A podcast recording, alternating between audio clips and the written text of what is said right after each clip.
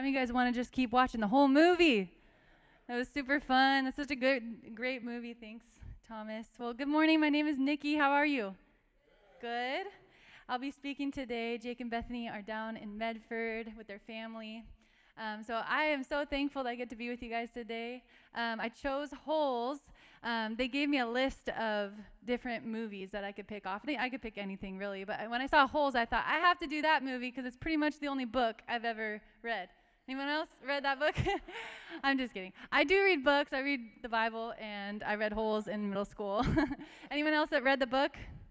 It's a good book. Not very many, really. Oh, um, it's a great book. Um, I definitely recommend it. It's fun for kids too. But uh, this movie, Holes, it reminded me a lot of the story of somebody in the Bible.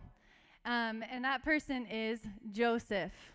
You guys remember the story of Joseph? Joseph was a young man who had a dream that one day, God gave him a dream that one day his whole family would bow down to him. And he made the mistake of telling that dream how many of you guys would not recommend if you have a dream that your family's going to bow down, maybe don't tell them that. Didn't really help with his uh, the, the favor that he was having with his brothers. So Joseph was one of many brothers, and it, he was a favorite of his father. And when he said, "Hey, I have this dream that um, I'm gonna that you're all gonna bow down to me," it didn't really make them like him any more than they already did. Well, Joseph then, he is sent out by his dad to go uh, look for his brothers and, and check on them and see if they're doing okay out in the field tending to their flocks. So he gets sent out. And on his way, he finally sees them and they see him and they look at him and they go, Oh, look at that dreamer. Look at that dreamer coming to us. Because God had given him a dream, something for the future. And when he arrived, they had plotted to kill him. And they, instead of killing him, they thought, well, let's just throw him in a pit. And maybe in that pit, he'll die, and you know we won't have to deal with him anymore. And uh, we'll see what comes of Joseph's dreams when he's in that pit. And they sat down to eat lunch. They thought, let's have a little sandwich. And um, obviously, no conscience. They sat down to eat a sandwich. And while they're doing that, a caravan comes by of traders.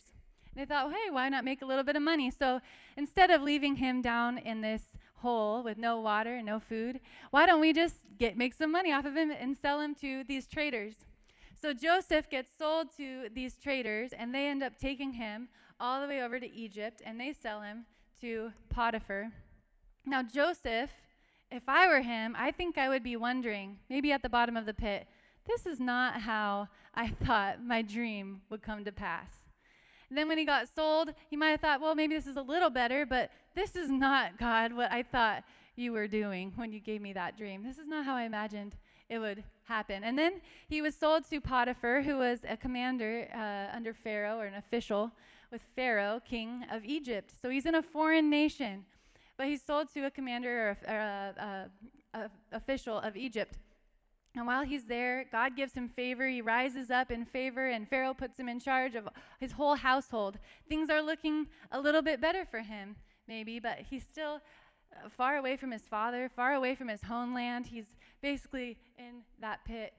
And while he does that, well, he's a good-looking guy, and Pharaoh or um, Potiphar, his master's wife, starts uh, has a crush on him and she's lusting after him and she tries to go after him and he, he, he, he denies her over and over and over to the point where she's angry at him and she tells her husband that, um, that he tried to rape her and he was completely innocent and again he is thrown into a pit so his, his, um, his master Potiphar did not believe him and, and didn't trust him and threw him into a pit. And so there he's in a dungeon again, probably not what he imagined his life would be like. Am I right? So then he's in the dungeon and he's there, and God is with him there in the dungeon, but it's still the pit. And he, met, he meets these um, guys, a cupbearer and a baker of Pharaoh. And Pharaoh was angry with them and he threw them in the dungeon. And so they become friends, I'm sure. And they have a disturbing dream one night. And Joseph is able to interpret it because God had given him wisdom and the ability to interpret dreams.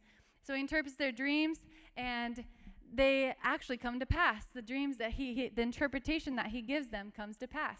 And so there, he tells them, okay, when you get restored back to Pharaoh, cupbearer, make sure that you don't forget me. Remember me. I am innocently here. I didn't deserve to be thrown into this dungeon. Remember me. Well, what do you guys think happened? They forgot him. That's right. So now he's in this dungeon. And yes, God has given him favor. Actually, the, the, the keeper of the dungeon put him in charge of all the things there. God had given him favor, but he's still in a dungeon. And now he's forgotten in a dungeon. Not anywhere close to what he imagined his, wife, his life would look like at this point. And while he's there, um, years and years you know, go by. And finally, Pharaoh, king of all of Egypt, has a dream. And it's disturbing, and he's thinking, what, what's, I, need to, I need to get this dream interpreted. And so Pharaoh is telling everybody about this. I need, a, I need an interpreter. And finally, the cupbearer remembers, oh, yeah, there's this guy. I totally forgot about him. And so he calls Joseph up. Joseph's like, finally, right? Maybe this is my break. And Joseph is brought up and he interprets Pharaoh's dream, and, it, and he says, You know, you, your dream was that there's going to be seven years of surplus and then seven years of famine. And you need to prepare for the famine because it's going to be so bad. And so the, he gives the Pharaoh some wisdom, and Pharaoh's like, I need you on my team.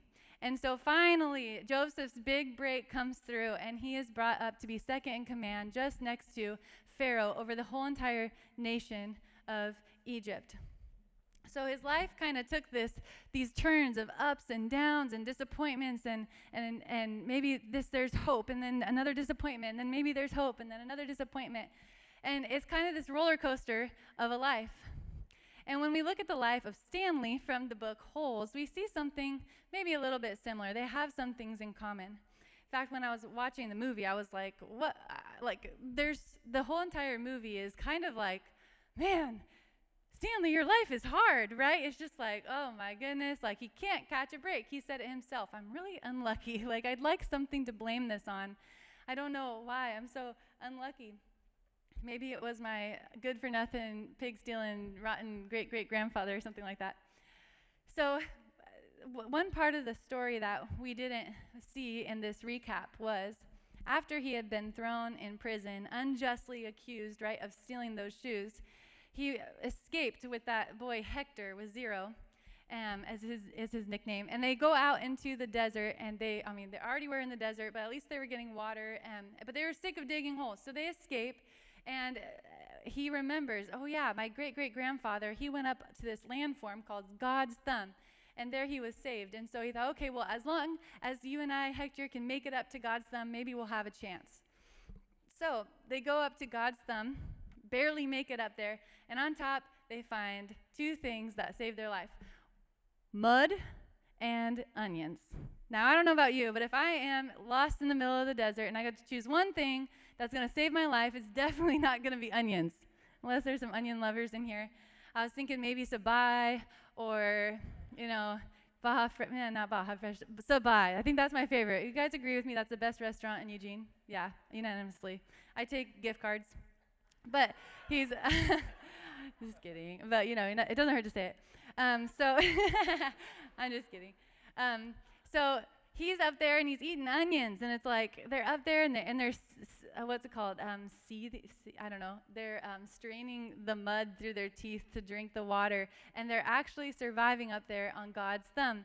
And it's up there. They have this interchange, this conversation, where Hector his conscience is pricked, and he's finally ready to tell Stanley the truth. And Hector looks over at him. They're kind of laying there half alive, and he's like, Stanley, I have something to tell you. He's like, I'm sorry. I'm the reason why you're at Camp Green Lake. I'm the reason why you're in this position. I stole those shoes and I threw them on your head. And Stanley's response is really surprising. It's not what you'd expect from a teenage kid. And he looks over at Hector and he says, You know, Hector, I'm glad you stole those shoes and threw them on my head. Otherwise, none of this would have happened. And he says, I just got this strange feeling. Everything's cool. Everything's cool. And Hector goes, Yeah? And he's like, Yeah. Hector's like, Yeah, it's a strange feeling. It's a good feeling that everything's cool. Now, what I see in both of these lives is that they went through some hardships, some pits. Stanley was literally digging holes, right? And Joseph was literally thrown in a hole and then thrown in a dungeon. And life was hard, and they didn't do anything to deserve it, right? It was unjust. It was wrong. It shouldn't have happened. But they ended up in that spot. And both of them at the end, when they, for Stanley and Hector, when they're sitting on God's thumb, Stanley has this revelation that, you know what? None of this would have happened if you wouldn't have done this. And, and I'm, I'm glad that it happened because I'm, he says, I'm on God's thumb. And Joseph, at the end of, not at the end of his life, but when he was finally Pharaoh, his brothers knocked on his door in the middle of the famine, needing food, desperate for food, and they came face to face with Joseph. And Joseph came face to face with his brothers who tried to kill him. And they had this moment of, whoa, full circle, right? Had I not gone through all those different things in life, all the pits, all the difficulties, all the trials, then I never would have been able to save you.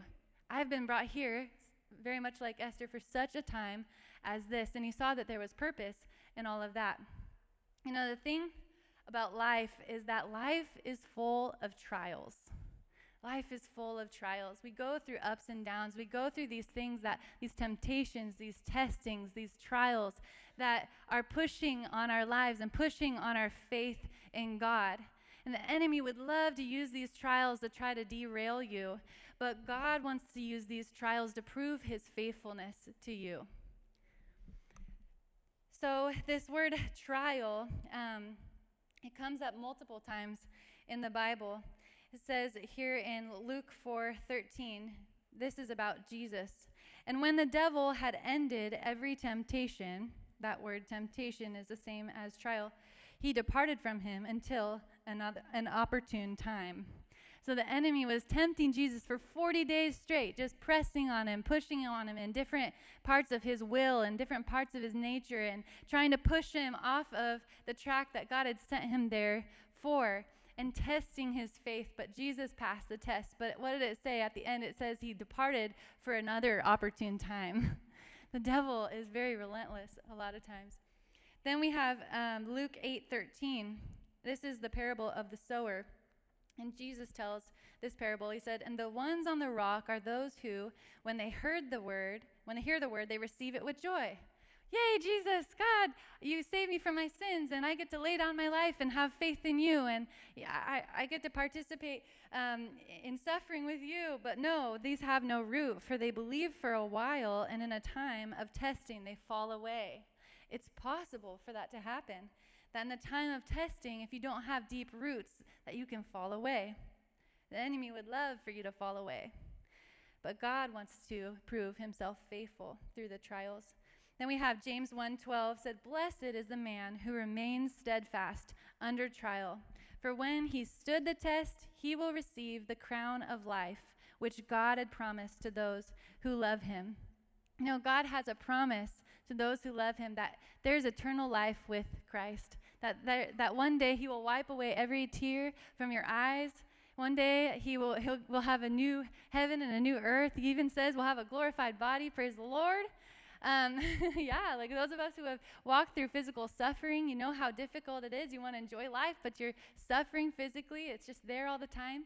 God said He's going to make all things new. He's going to wipe every tear. There'll be no more suffering, no more pain. But what we need to be, be steadfast under trial. These trials come.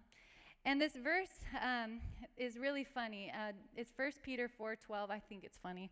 Um, it says, "Dear friends, don't be surprised at the fiery trials you're going through, as if something strange were happening to you." Uh, I find it funny because I was just in Hawaii a few weeks ago, and while I was there, you know, it's this paradise. It's wonderful. It's beautiful. I get to go see waterfalls and eat good food. And I was visiting a friend over there, and it was a great time. But there's these lovely little insects called fire ants. Anyone ever experienced a fire ant? Yeah, it's serious. It's called fire ant for a reason. And I put on my pants one night, and I went out to go get dinner, and all of a sudden I'm like, ow, ow. And I had ants in my pants. I didn't know that was a thing. I thought it was a joke. Like, I don't know. Like, that doesn't really happen. But no, there were fire ants in my pants biting me. And so I, I went and I changed and I shook out those, the next pair really good, and I put them back on. I have a pair of shorts, and I and this was the mistake. I wore shorts, and I went into the house, and I thought I'm gonna sit down and eat my dinner. I sit down, and bam! I sat on a pile of fire ants, and they were like, okay, there was only four, but four is a pile, okay? One is a pile. With how bad those fire ants burn. Um, but I was acting surprised. I was like, what is happening? Ah, this is so terrible. And the family was just kind of looking at me like, why are you acting like something strange happening to you? We've been warning you about these fire ants, and they're called fire ants. Why are you acting like this is so strange? And you're in Hilo, Hawaii. They're everywhere. I tried to put up my hammock. I brought it with me. Like, I'll just put my hammock up next to the beach. It'll be so glorious. Fire ants everywhere. I was like, after that experience, I was like, nope, I'm not even gonna try. They're gonna crawl down the cord, down, and they're gonna have a repeat. But, anyways, um, fiery trials are part of life, part of the journey to the, pros- the to the promise. So I just thought, you know, I know this is kind of cheesy, but I would love it if you guys would repeat this with me. I'm on a journey of faith. Fiery trials are part of it, but I'm headed to the promise. All right, so I think one of the best things that we can do in the middle of a trial or in life is to have what's called a God shot. A God shot. Now, Bear is behind the camera here, and he's got a Nikki shot right now. So, everyone on live stream, hello. Um, we have some friends on live stream watching from who knows where, all over the world, maybe. Um, that's my hope. But a God shot is a focus in view on what God is doing. Where's God in the story? Where's God in the trial? Where's God in the temptation, in the difficulty, in the pit, in the dungeon? Where's God? What's He doing? And the importance of a God shot is that it gets it off of our suffering, off of our pain. And if you look at the, the, the man shot of the life of Joseph, you'd see that though his father was awesome, his father couldn't save him, right? And though his brothers were many, they hated him right? And they tried to kill him and they sold him into slavery. And though his peers down in the dungeon were, were maybe nice, good company, they, they forgot him. And though his master that he served gave, promoted him, Potiphar promoted him, put a lot of faith in him, he eventually didn't trust him, didn't believe him, right? And so the people in our life, they do let us down, and circumstances and situations happen that are difficult and hard.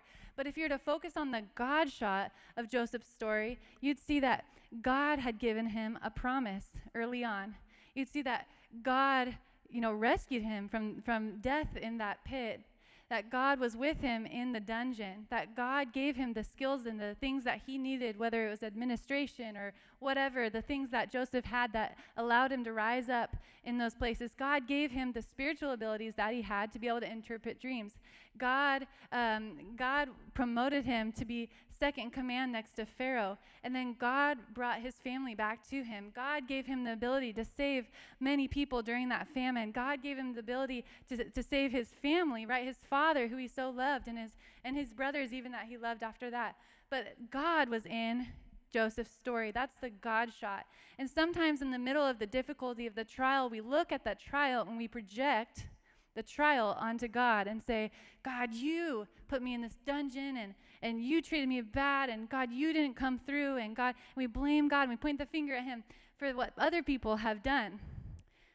But God is in the trials with us. That's our point one. God is with us. Just like Stanley said, we're on God's thumb. He realized, I'm so thankful that all of this happened because I'm on God's thumb. And I know it's not a Christian movie. It's not like trying to tell anything about the, the, the peace of God when we're in his hands. But we are on God's thumb. We are uh, with God in the trials. In Genesis 39 21, Joseph says, But the Lord, or it says, But the Lord was with Joseph in the prison and showed him his faithful love. You know, the enemy would love to use a trial to get to you, um, to believe lies about God. And I remember you know, sometimes we can think God's so far, He doesn't care, He doesn't care what's going on, He doesn't even see it, He doesn't know my pain.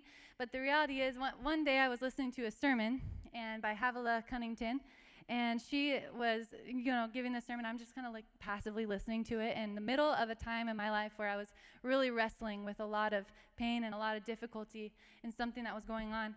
And she goes, God cares about the details of your life. And I thought, oh, that just sounds kind of cute. And I literally said out loud, but does he? Does God really care about the details of my life? Does God care about this? Because if He did, I feel like God, you would have done something different. I feel like God, if you cared about the details of my life, maybe you would have taken this a different direction. Or where have you been, God, in this situation? And I really started to doubt whether God cared about the details of my life. And it's an honest question Does God care about the details of our lives? And I thought, you know what? In my moments of doubt or when I'm questioning God's character or who He is, I've learned that the best thing to do is go straight to the Word of God. Because God does want to speak to you in that moment. He does want to reveal who His character is, who He is to you, so that you can have a right view of Him in right relationship. And I went straight to the Bible. I did the whole point and flip. Anyone else do the point and flip? No one will ever promote that and be like, yeah, do the point and flip. Because okay, this is kind of funny. Ah, I don't know if I should tell but one time I was like, God, am I ever going to be married? When are you going to bring me? And I did the point flip. And it was like, it was like, I think you should remain the way that you are. I was like, blasphemy! Threw the Bible down. And I did another point and flip. And actually, I know that it sounds, I know it sounds ridiculous, but I pointed and flipped again, and it was another one about singleness. So I was like, double blasphemy. but I did the point and flip in that moment of doubt God, where are you? What are you doing? And it, it landed on this verse, and I don't think it was by accident. And it is Psalms 37 29. It says, The Lord directs the steps of the godly, He delights in every detail of their lives.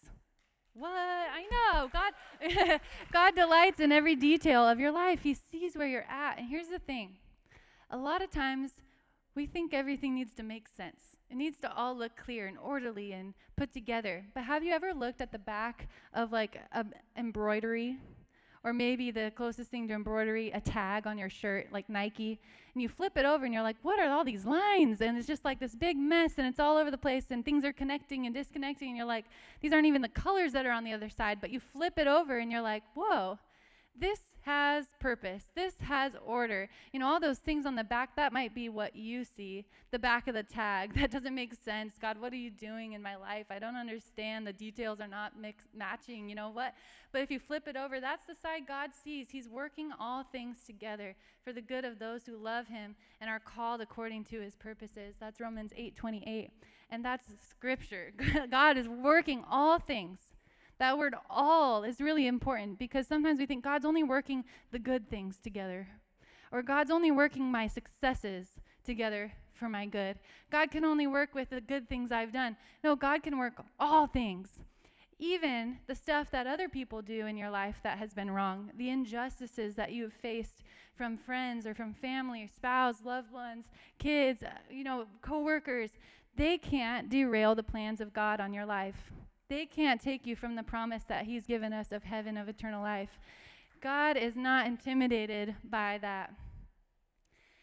All right, so that's that's that. And you know, also God is close to the brokenhearted. It says in Psalm 34, 18, the Lord is close to the brokenhearted and saves those who are crushed in spirit.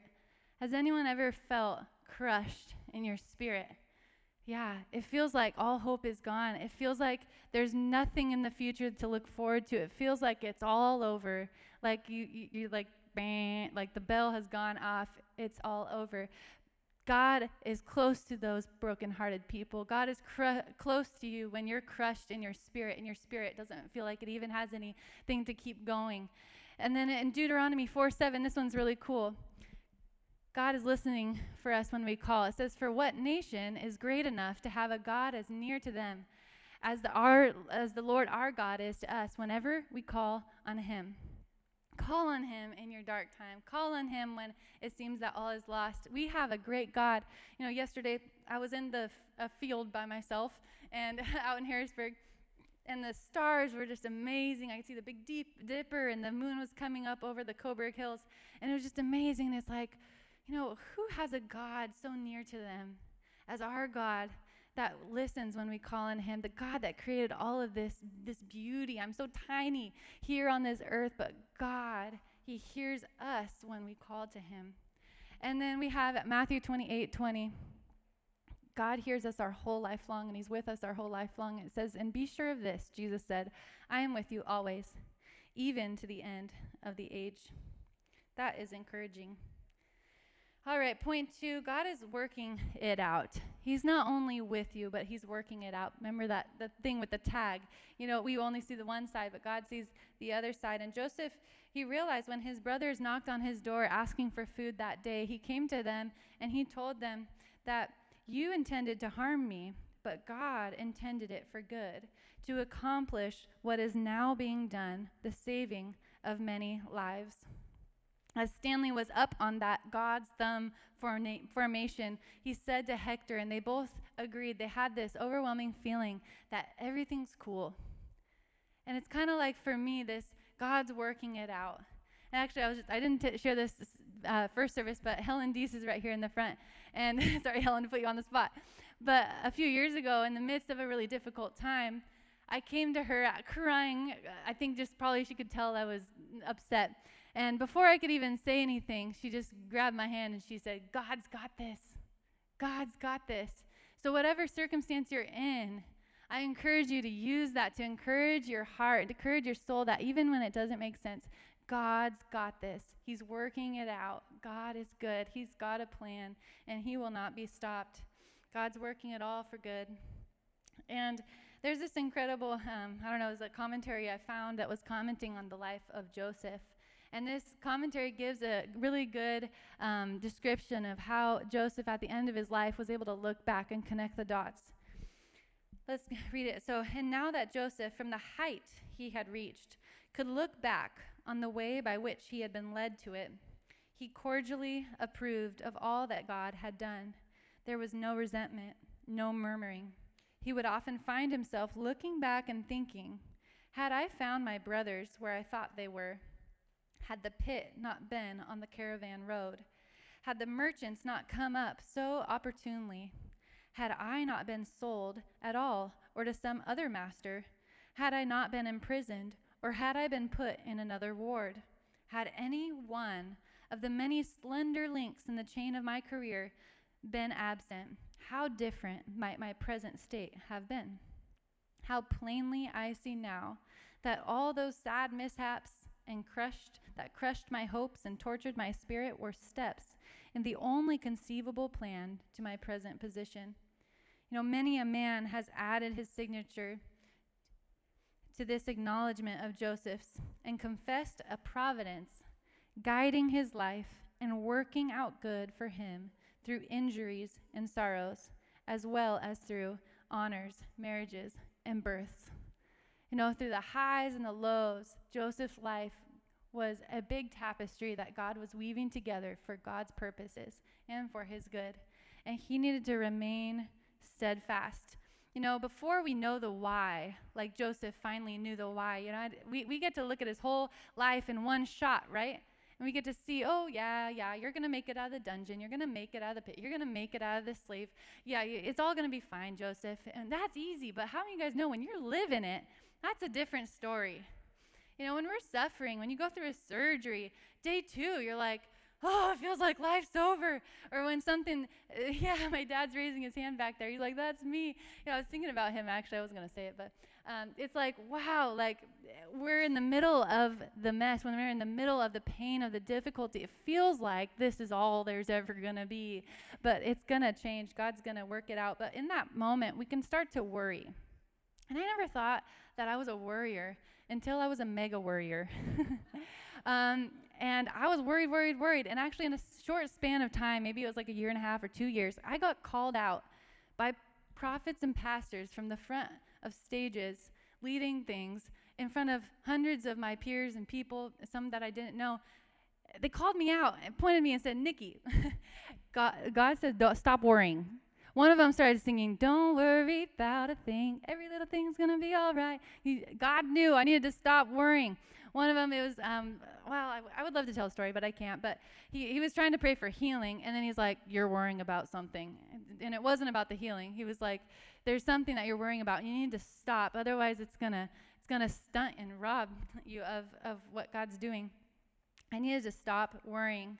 And one thing that we can do to fight worry, okay, don't worry. What should I do?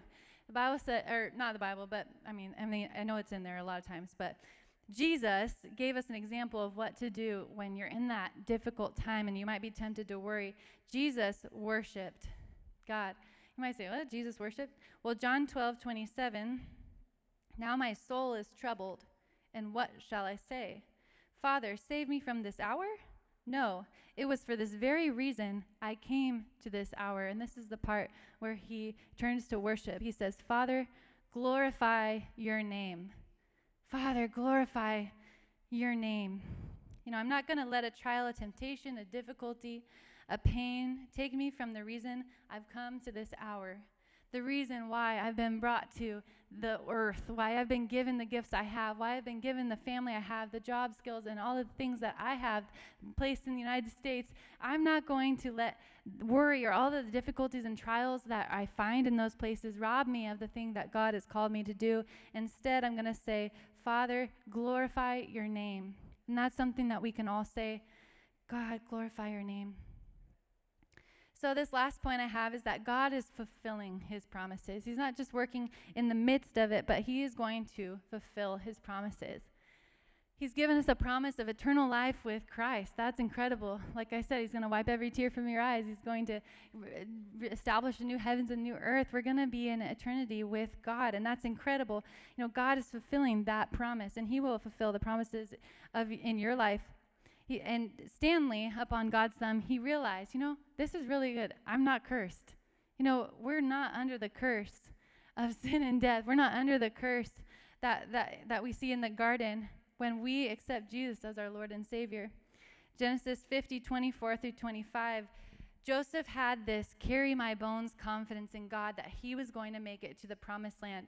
He was dying, he was on his deathbed, and his brothers were like, looking at him, and you know what? They probably didn't expect him to say this. He said, Surely God will come to your rescue and aid you and take you up to this land, to the land he promised on oath to Abraham, Isaac, and Jacob. And Joseph made the Israelites swear an oath and said, God will surely come to your aid, and then you must carry my bones up from this place. So Joseph died at the age of 110, and after they embalmed him, he was placed in a coffin in Egypt. And what we learn after that is that his bones were carried, right? Um, he was listed in the heroes of faith in Hebrews 11 22 about Joseph in on his deathbed had faith that he was going to make it to the promise. And he gave instructions concerning his bones saying carry my bones to the promised land because he had a faith in god that transcended even life. He said even in my death i know god's going to be faithful. Surely he will rescue you. And i want to be a part of that. I want to make it to the promise. And so I just want to close with this that God's fulfilling his promise of life and life abundantly. So keep persevering through trials until you get to the promise. In Hebrews 10 35 to 39 says, Don't throw away your confidence, it will be richly rewarded. You need to persevere so that when you've done the will of God, you will receive what He has promised. For in just a very little while, He who is coming will come and will not delay. But my righteous one will live by faith. And if he shrinks back, I will not be pleased with him. But we are not of those who shrink back and are destroyed, but of those who believe and are saved. Joy Church, we are of those who are don't shrink back and are destroyed, but of those who believe and are saved. Amen. You know, maybe you feel like you're in a pit. You don't know. I don't know why you walked in here today. I don't know how you feel. I don't know. Maybe you're on the mountaintop. Maybe you're in the valley. But God sees where you're at. He knows what you're going through, and He wants to come alongside you. He wants to give you the strength that you need, and He wants to remind you today that He's fulfilling His promises. He's working it out. He's with you. God's got this. And if you're in here and you haven't accepted Jesus as your Lord and Savior, today is an opportunity for you to get, say, God, I want that promise that you've promised us of eternal life. And that comes through faith in Him. You know, you don't have to go digging in the desert for treasure. You don't have to go digging every day looking for fulfillment in life. But Jesus says that I'm the treasure. He says the kingdom of God is like a treasure that, that's buried in a field, and the wise one will go and sell all they have so they can buy the field and have that treasure. You know, as, as Christians, we lay down our whole lives so that we can have Christ, because He laid down His whole life so that we could have Him. And so, if this is you and today you're like, I need to accept Jesus as my Lord and Savior, we're going to pray a prayer. And if you want to repeat after me, if you, the Bible says if you, com- if you believe in your heart and you confess with your mouth that Jesus is Lord, that you will be saved. So, if we could all close our eyes, and if that's you today, I just really want to encourage you to pray. And we can all repeat this, but Jesus, I believe that you're the Son of God, sent to die on the cross to pay the penalty of my sins. So today, I put my trust in you as my Lord and Savior. I repent of my sins and I follow you. Thank you for what you've done. Come make your home in me. And if you guys are, I want to pray for everyone real quick. God, thank you for this time that we had together. Thank you for those who have come in here today, maybe discouraged, maybe having a hard time. I just pray for refreshing. I pray that you would come and refresh them with your goodness, with your presence, God. And that today they would go out and that they would be able to persevere in the middle of trials, Lord God. We thank you so much for your goodness, that you were the ultimate example of that to us, Jesus. And we just, I pray a blessing on everyone. In Jesus' name, amen.